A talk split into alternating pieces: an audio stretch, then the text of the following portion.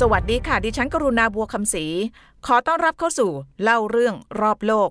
พอดแคสต์พิเศษที่จะก่อติดกระบวนการเลือกตั้งประธานาธิบดีคนใหม่ของสหรัฐ ที่จะเกิดขึ้นในวันที่ 3 พฤศจิกายนนี้ ตลอดจนเรื่องราวความน่าสนใจของการเมืองอเมริกัน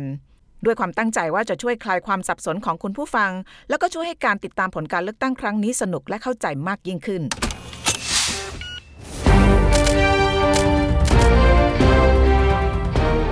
สวัสดีค่ะ กลับมาพบกันอีกเช่นเคยกับเล่าเรื่องรอบโลกกับดิฉันกรุณาบัวคำศรีพอดแคสต์ที่จะเก็บเอาข่าวคราวรอบโลกมาเล่าสู่กันฟัง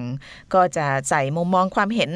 ในสายตาของดิฉันเข้าไปด้วยนะคะ ก็เจอกันทุกสัปดาห์ สัปดาห์นี้ยังเกาะติด เกี่ยวกับการเลือกตั้งสหรัฐ เพราะว่าสัปดาห์ที่แล้วเนี่ยที่เราเล่าไปก็คือทรัมป์ไม่ยอมแพ้ ไม่มีความเป็นสุภาพบุรุษนะคะขี้แพ้ชวนตีอะไรอย่างเงี้ยก็อาจจะเกิดข้อสงสัยขึ้นมาสำหรับหลายคน ว่าการเมืองอเมริกัน ซึ่งส่วนใหญ่เนี่ยเป็นการเมืองที่เรามักจะมองว่ามันเป็นประชาธิปไตย มันมีความเป็นลูกผู้ชายเป็นสุภาพบุรุษ แพ้ก็แพ้ชนะก็ชนะ แล้วนี่เป็นครั้งแรกที่เราไม่เห็น ผู้เข้าแข่งขันที่แพ้ประกาศยอมแพ้ ไม่แมนนี่หว่าอะไรเงี้ยนะคนอาจจะพูด คนก็อาจจะถามต่อว่ามันเคยเกิดเหตุการณ์แบบนี้ขึ้นมาหรือเปล่าในการเมืองของอเมริกันคำตอบก็คือเคยเกิดขึ้น ถึงแม้ว่าสถานการณ์จะไม่เหมือนกันต่างกรรมต่างวาระ แต่ว่ามันก็เป็นหลักเดียวกันก็คือ ความอยากจะเอาชนะทางการเมืองเนี่ยมันทำให้คนทำได้ทุกอย่าง นะคะแล้วก็เป็นเหตุการณ์ที่คนอเมริกันประวัติศาสตร์ต้องบันทึกว่ามันเป็นรอยแผลของการเมืองอเมริกันนะคะจริง ๆ แล้วโดยรวมเนี่ยการเมืองอเมริกันมันก็เป็นการเมืองที่ในสายตาดิฉันเนี่ยก็ ก็โอเค ยอมรับได้มันหลักการประชาธิปไตยก็เข้มแข็งแข็งแรง ถึงแม้ว่าคนจะนอกลู่นอกทางไปบ้าง แต่ว่าพอระบบดีเนี่ยมันก็ตบตบให้คนมาอยู่ในกรอบได้ แต่เหตุการณ์ที่เราจะเล่าวันนี้น่าจะเป็นครั้งหนึ่งที่แสดงให้เห็นถึงความอยากจะขึ้นมาเป็นผู้นำมาก ๆ จนทำลายหลักการประชาธิปไตย ไม่แน่ใจว่าเหมือนกับที่ทรัมป์ทำอยู่หรือเปล่า แต่ว่าเราไม่พูดถึงทรัมป์วันนี้ เราจะพูดถึงเหตุการณ์ที่เกิดขึ้นเมื่อปี 1968 ตรงนั้นเป็นการเลือกตั้งประธานาธิบดีสหรัฐ ระหว่างลินดอนบีจอนสันขออภัยค่ะ ไม่ใช่ลินดอนบีจอนสันลินดอนบีจอนสันนี่เป็นประธานาธิบดีอยู่นะคะแล้วก็คนที่จะลงชิงตำแหน่งประธานาธิบดีเนี่ยก็คือฮูเบิร์ตฮัมฟรีย์กับริชาร์ดนิกสันจากพรรครีพับลิกัน คนอาจจะถามว่าเอ๊ะทำไมประธานาธิบดีลินดอนบีจอนสันถึงไม่ลงนะเล่ากลับไปนิดหนึ่งลินดอนบีจอนสันเนี่ยขึ้นมาเป็นผู้นำสหรัฐได้ เนื่องจากประธานาธิบดีของเขาในช่วงนั้นเนี่ย คือชนะการเลือกตั้งมาเมื่อปี 1964 ก็คือจอห์นเอฟเคนเนดีถูกสังหาร พอจอห์นเอฟเคนเนดีถูกสังหารเนี่ยคนที่เป็นรองประธานาธิบดีก็ต้องขึ้นมารับตำแหน่งประธานาธิบดีแทนนะคะคนก็คาดเดากันว่าหลังจากลินดอนบีจอห์นสันหมดวาระในปี 1968 แล้วเนี่ยเขาน่าจะลงสมัยที่ 2 เพราะว่ามีสิทธิ์ลงได้นะคะแต่ว่าจอร์นสันตัดสินใจไม่ลง เนื่องจากช่วงนั้นในอเมริกาเนี่ยได้เกิด เหตุการณ์ที่กระทบต่อการเมืองและสังคมอย่างรุนแรงมาก เป็นช่วงสงครามเวียดนาม สงครามเวียดนามเนี่ยจริง ๆ แล้วก็เป็น legacy หรือว่าเป็นมรดกที่เคนเนดีทิ้งไว้ให้ลินดอนบีจอนสันนะคะแต่ว่าพอลินดอนบีจอนสันขึ้นมา รับตำแหน่งผู้นำประเทศเนี่ยมันเป็นช่วงที่สังคมอเมริกันเนี่ยเริ่มจะตื่น แล้วก็เริ่มจะถามว่าเอ๊ะมันเป็นสงครามที่ที่มัน มันคุ้มหรือเปล่านะคะบางคนเรียกว่ามันเป็น unwinnable war หรือว่าเป็นสงครามที่ไม่สามารถเอาชนะได้นะคะคนที่เคยติดตามเรื่องสงครามเวียดนามเนี่ยก็อาจจะรู้นะคะว่ามันเกิดขึ้นหลังจากที่เเกิดลัทธิ เป็นช่วงช่วงสงครามเย็นเนาะหลังสงครามโลกที่สองมันก็จะมีการต่อสู้กันระหว่างอุดมการณ์ของประชาธิปไตยกับคอมมิวนิสต์เวียดนามเนี่ยก็ถูกแบ่งเป็น 2 ฝ่ายก็คือฝั่งเวียดนามเหนือกับเวียดนามใต้นะคะแล้วก็เวียดนามใต้เนี่ยก็มีสหรัฐสนับสนุนฝั่งเวียดนามเหนือก็จะมีสหภาพโซเวียตในขณะนั้น แล้วก็จีนหนุนหลังอยู่นะคะก็ถือคัมภีร์คนละเล่มคนละลัทธิกันนะคะก็เป็นเรื่องของการต่อสู้ในแง่ของคนชาติเดียวกัน แล้วก็ห้ามหันกันโดยมี มหาอำนาจหนุนหลังอยู่ ในนามของอุดมการฝั่งหนึ่งก็เป็นคอมมิวนิสต์ฝั่งหนึ่งก็เป็นประชาธิปไตยนะคะตอนที่เคนเนดีเป็นประธานาธิบดีเนี่ยสงครามเวียดนามเนี่ยก็เป็นสงครามที่ต้องบอกว่ามันกัดกินหัวใจท่านประธานาธิบดีผลควร เพราะว่ารบกับเวียดนามเหนือไม่ง่ายนะคะเพราะว่าเวียดกงกองทัพเวียดกงเนี่ยมีศักยภาพสูงมากนะคะในการที่จะเอาชนะทหารอเมริกันที่มีอาวุธ ที่มียุทโธปกรณ์ มีเครื่องไม้เครื่องมือดีกว่าได้มากมายนะคะก็เป็นสงครามที่มันยืดเยื้อนะคะแต่ว่าเราไม่พูดถึงสงครามในรายละเอียดเดี๋ยววันหลังอออาจจะมาเล่ากันแต่ว่า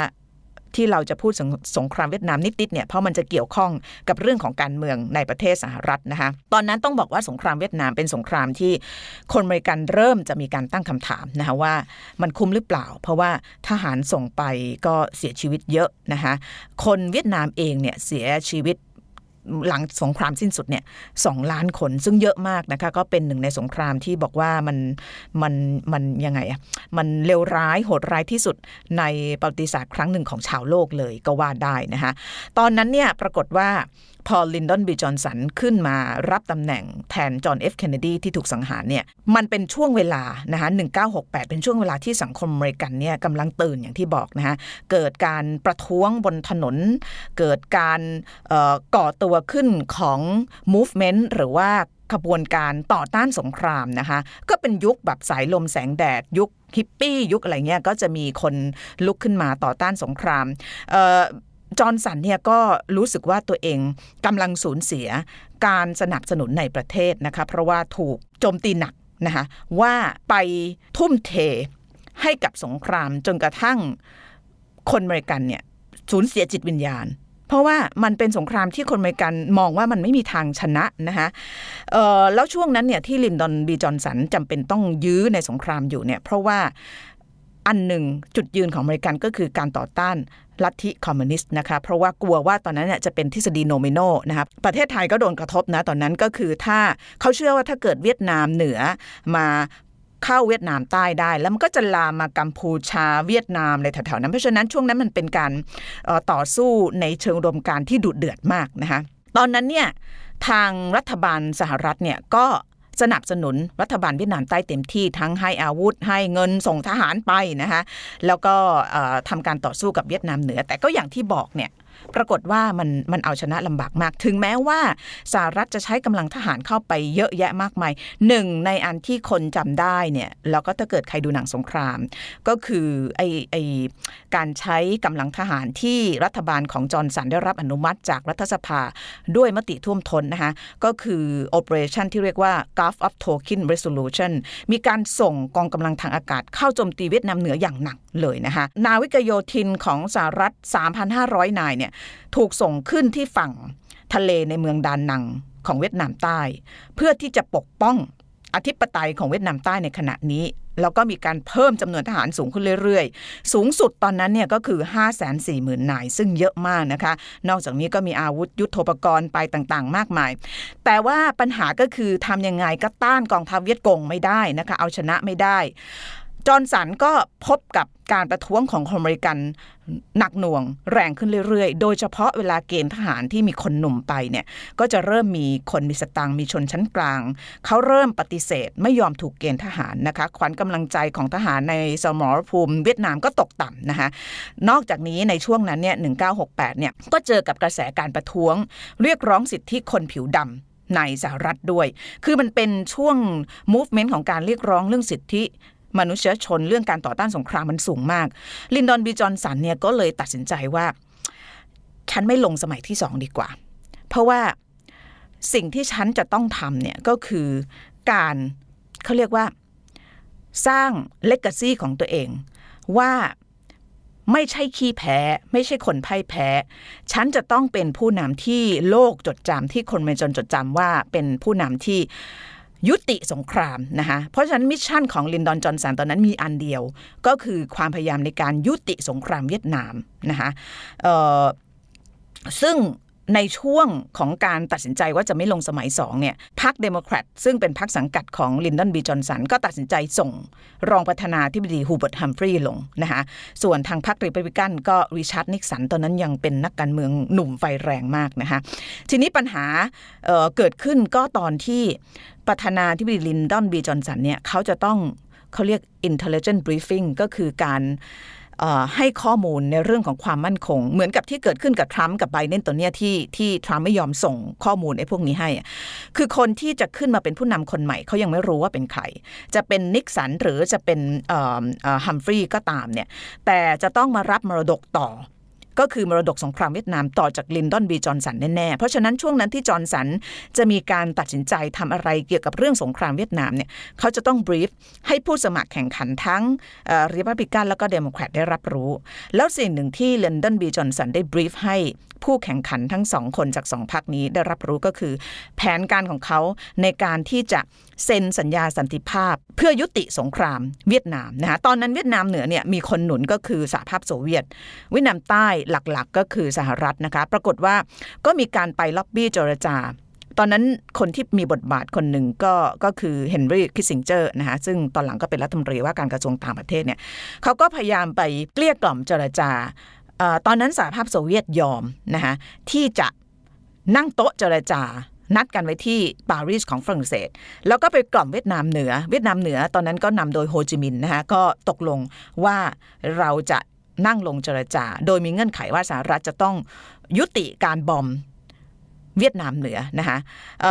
อีกฝั่งหนึ่งก็คือเวียดนามใต้กับสหรัฐสหรัฐเนี่ยเอาแน่เพราะว่าลินดอนบีจอนสันอยากจะยุติสงครามจะแย่อยู่แล้ว เพราะว่าต้องการให้โลกจดจำว่าเขาเนี่ยเป็น peacemaker มากกว่า war maker นะคะปรากฏว่าเหตุการณ์เกิดขึ้นเพราะว่านิกสันเนี่ยรู้ แล้วก็เริ่มสงสัยลินดอนบีจอนสันว่า เอ๊ะ ท่านประธานาธิบดีทำแบบนี้ ในช่วงนี้เนี่ยหวังผลทางการเมืองหรือเปล่า เพราะว่าช่วงที่เขานัดกันว่าจะไปเจอกันที่ปารีสเพื่อเซ็นสัญญาสันติภาพเนี่ยมันคือช่วงเดือนตุลาคมของปี 1968 ตุลาคมปี 1968 แปลว่า แค่ไม่กี่สัปดาห์ก่อนที่จะมีการเลือกตั้งประธานาธิบดี นิกสันก็เริ่มไม่ไว้ใจลินดอนบีจอนสัน แล้วบอกว่าที่จะนั่งเจรจาเซ็นสัญญาสันติภาพ แล้วก็ยุติสงครามเนี่ยเพราะว่าอยากจะให้เดโมแครตชนะหรือเปล่านะคะนิกสันก็ไม่พอใจมาก แล้วก็เขาก็รู้ว่าถ้าเกิดสนธิสัญญาปารีสเซ็นได้ในตอนนั้นเนี่ยคนที่จะชนะการเลือกตั้งเนี่ยก็คือเดโมแครตก็คือฮัมฟรีย์นั่นเอง เพราะนั้นสิ่งที่นิกสันทำคืออะไร ก็คือ ไปพูดคุยกับผู้หญิงคนหนึ่ง คนนี้เป็นตามตามหนังสือประวัติศาสตร์เนี่ยเป็นคนจีนนะคะก็คือเชโนเขามี nickname นะมีเขาเรียกมีฉายา Dragon Lady นะคะ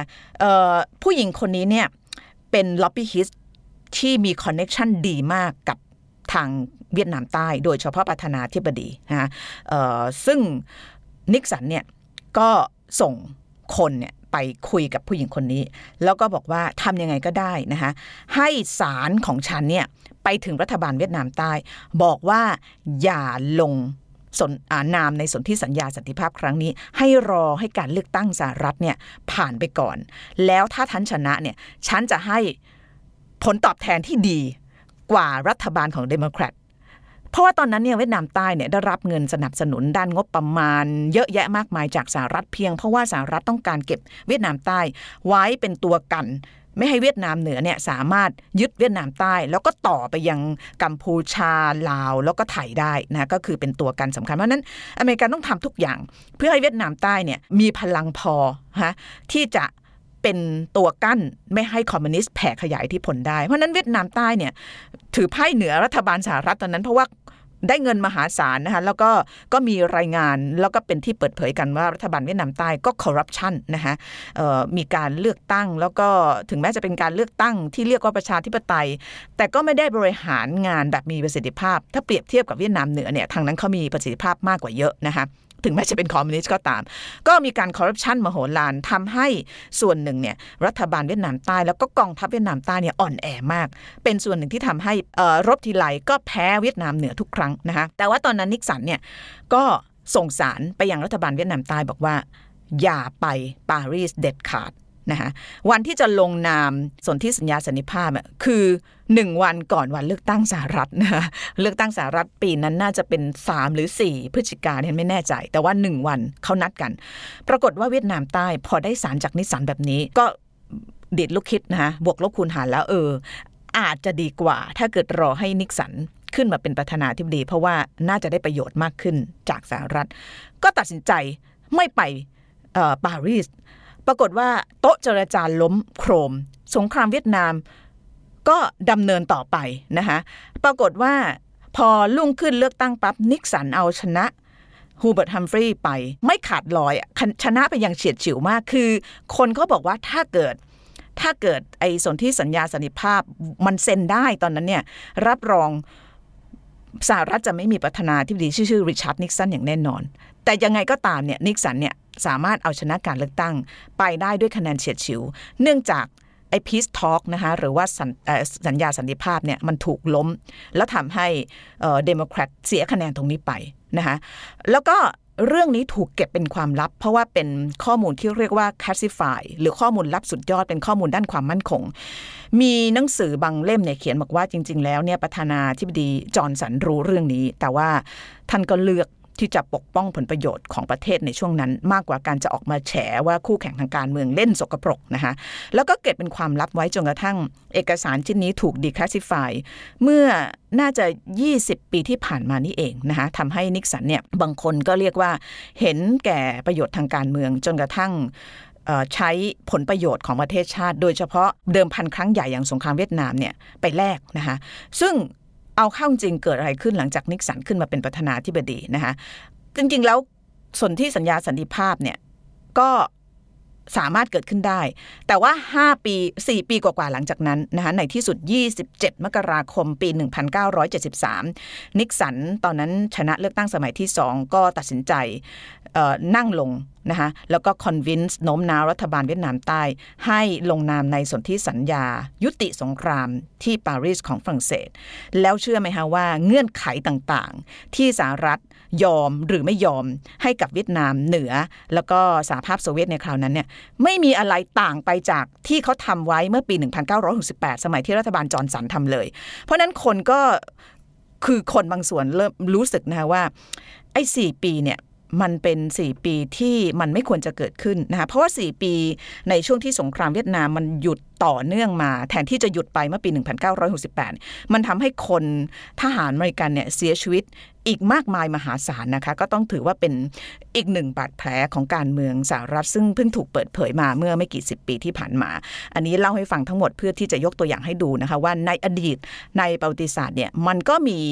คนที่จะเอาชนะทางการเมืองนะคะแล้วก็ยอมที่จะ trade หรือว่าแลกกับผลประโยชน์ของประเทศชาติ แล้วก็ชีวิตของผู้คนอีกมากมายมหาศาลนั่นก็คืออริชาร์ดนิกสันค่ะ ทั้งหมดก็คือรอบโลก เล่าเรื่องรอบโลกในวันนี้นะคะ เอาไปปนกับรายการทีวี แต่ว่าก็อันเดียวกันนะคะเล่าเรื่องรอบโลกเราก็จะเอาเกร็ดเล็กเกร็ดน้อยของข่าวคราว รวมถึงแง่มุมที่น่าสนใจมาพูดคุยกันแบบนี้ทุกสัปดาห์ วันนี้ลาไปก่อนเจอกันใหม่สัปดาห์หน้าสวัสดีค่ะ